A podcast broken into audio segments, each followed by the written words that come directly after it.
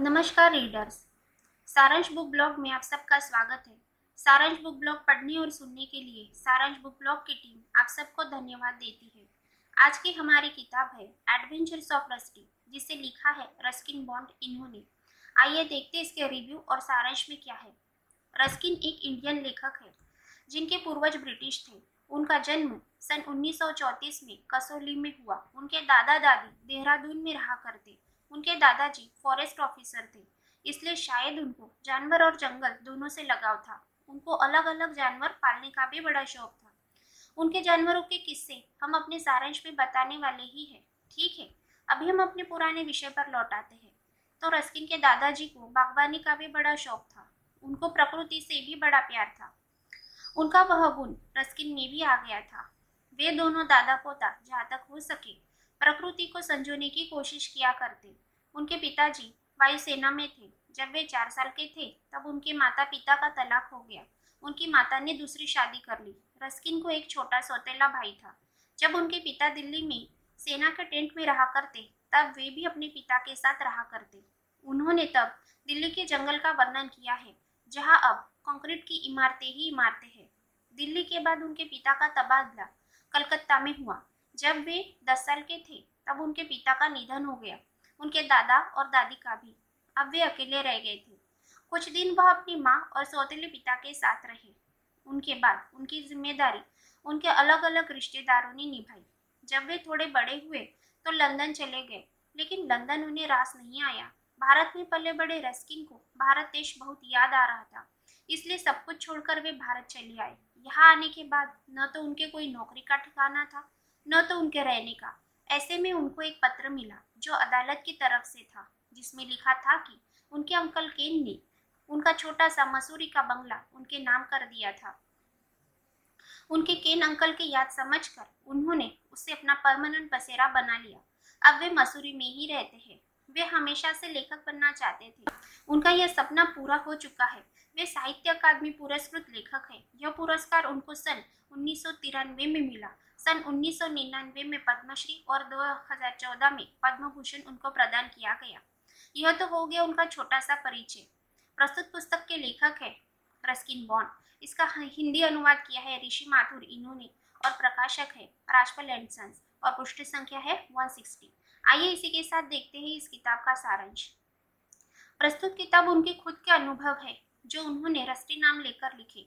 हमें पहले लगता था कि डायरी सिर्फ़ लड़कियाँ ही लिखती है, लेकिन लड़के भी डायरी लिखते हैं भाई।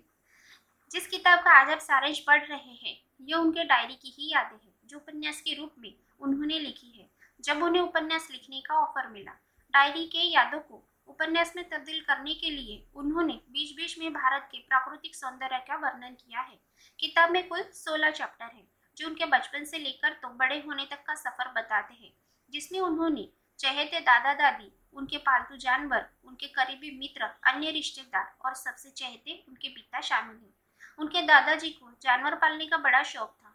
उतना ही उनके दादी को यह नापसंद था। इनके घर आने वाले रिश्तेदार जानवरों की वजह से जल्दी अपने घर वापस जाया करते। सबसे पहले उन्होंने एक बाग की बात बताई, जो छोटा था तो दूध पीकर गुजारा किया करता। जैसे जैसे वह बड़ा होता गया, उसी आदमी को खाने के लिए दौड़ता, जो उसकी देखभाल करता। परिणाम उसे सर्कस में दे देना पड़ा। एक अजगर, जो रस्किन के दादाजी का पालतू था, उनके साथ रेल सफ़र में था। रस्किन और उनके दादाजी का खाना वही चट कर गया। समझो, अगर वह टोकरी में से बाहर आ जाता तो? तो रेल में सफ़र कर रहे बाकी यात्रियों की क्या हालत होती? ऐसे ही वह घर में किया करता। इसका भी परिणाम उसे जंगल में छोड़ना पड़ा। एक छोटी बंदरिया, वह तो इतनी बदमाश थी कि उसके कारण खुद रस्किन और उनके अंकल आंटी को बहुत परेशानी झेलनी पड़ी। पर रस्किन ने इन सारी बातों को, इतने मजाकिया लहजे में लिखा है कि आपको पढ़ते वक्त कहीं से भी टेंशन महसूस नहीं होगा, बल्कि फ़ोटो पर हँसी तैर जाएगी। रस्किन और उनके दादाजी को प्रकृति से बेहद लगाव था। देहरादून के उनके बंगले के आजू बाजू कितने ही पेड़ और पौधे थे। जब बारिश के दिन आते तो यह दोनों इन पेड़ पौधों की कलमें और बीजे लेकर जंगल में जाते और उन्हें वहाँ लगा आते, ताकि उनसे और नए जीवन की उत्पत्ति हो सके। रस्किन अपने दादा दादी के पास देहरादून में अक्सर छुट्टियाँ बिताने के लिए आते। इस वजह से उनके बहुत सारे दोस्त बन गए थे, जिनके साथ वह देहरादून के टेढ़े मेढ़े रास्तों पर साइकिल चलाने का आनंद लेते। प्राकृतिक प्राकृतिक तालाब में, रात के चांदनी में नहाने का मज़ा लेते। कीचड़ में बैठी भैंसों पर सवारी करते। तांगे में सवारी करते, क्योंकि एक तांगे वाला उनका अच्छा मित्र बन गया था। और वैसे भी, तब देहरादून में टैक्सी का चलन आने का ही था। उनके ज़िंदगी में आने वाले बहुत से लोगों के साथ वह दोबारा कभी नहीं मिले, लेकिन उनका नौकर प्रेम, इसका अपवाद रहा। अंतिम संस्कार के तहत रस्किन ने अपनी व्यथा कही है, जब उनके पिताजी उनको छोड़कर चल बसे, लेकिन ज़िंदगी आगे बढ़ती रही। यह तब की बात है, जब वह शिमला के स्कूल में पढ़ाई किया करते, वह स्कूल हॉस्टल में रहा करते। हॉस्टल के वातावरण से तंग आकर उन्होंने अपने हॉस्टल के ही साथी दलजीत के साथ भाग जाने का प्लान बनाया। इसमें वह सफल भी हुए, पर उनको किस कदर परेशानी उठानी पड़ी, यह आप किताब में ज़रूर पढ़े। इस यात्रा के दौरान वह डाकुओं के चंगुल में भी फंस गए और वहाँ से बाल बाल बचे। अंततः वह दोनों अपने गंतव्य स्थान पर पहुँच गए, पर वह जहाज़ छूट चुका था, जिसमें बैठकर यह दोनों दुनिया घूमने वाले थे। खैर, ज़िंदगी आगे बढ़ती रही, वह एक नामचीन लेखक बन गए। उमरिया कटती जाए में उन्होंने अपने बारे में और उनके बीते बचपन के बारे में सोचा अब तो प्रेम के भी बच्चे बड़े हो गए थे। वह प्रेम, जो उनसे भी उम्र में छोटा था, लेकिन इनके जीवन साथी का अब तक कोई नामो निशान नहीं था। तीस साल बाद जब यह देहरादून का चक्कर लगा रहे थे, तब उन्होंने वह तालाब खोजा, जिसमें यह और इनके दोस्त बचपन में नंग धड़ंग होकर नहाया करते, लेकिन वह कहीं नहीं मिला। आगे जाकर प्रकृति ने एक वैसा ही तालाब बनाया था, जिसमें छोटे बच्चे खेल रहे थे, जैसे रस्किन और उनके दोस्त खेला करते। आखिर यह सच है?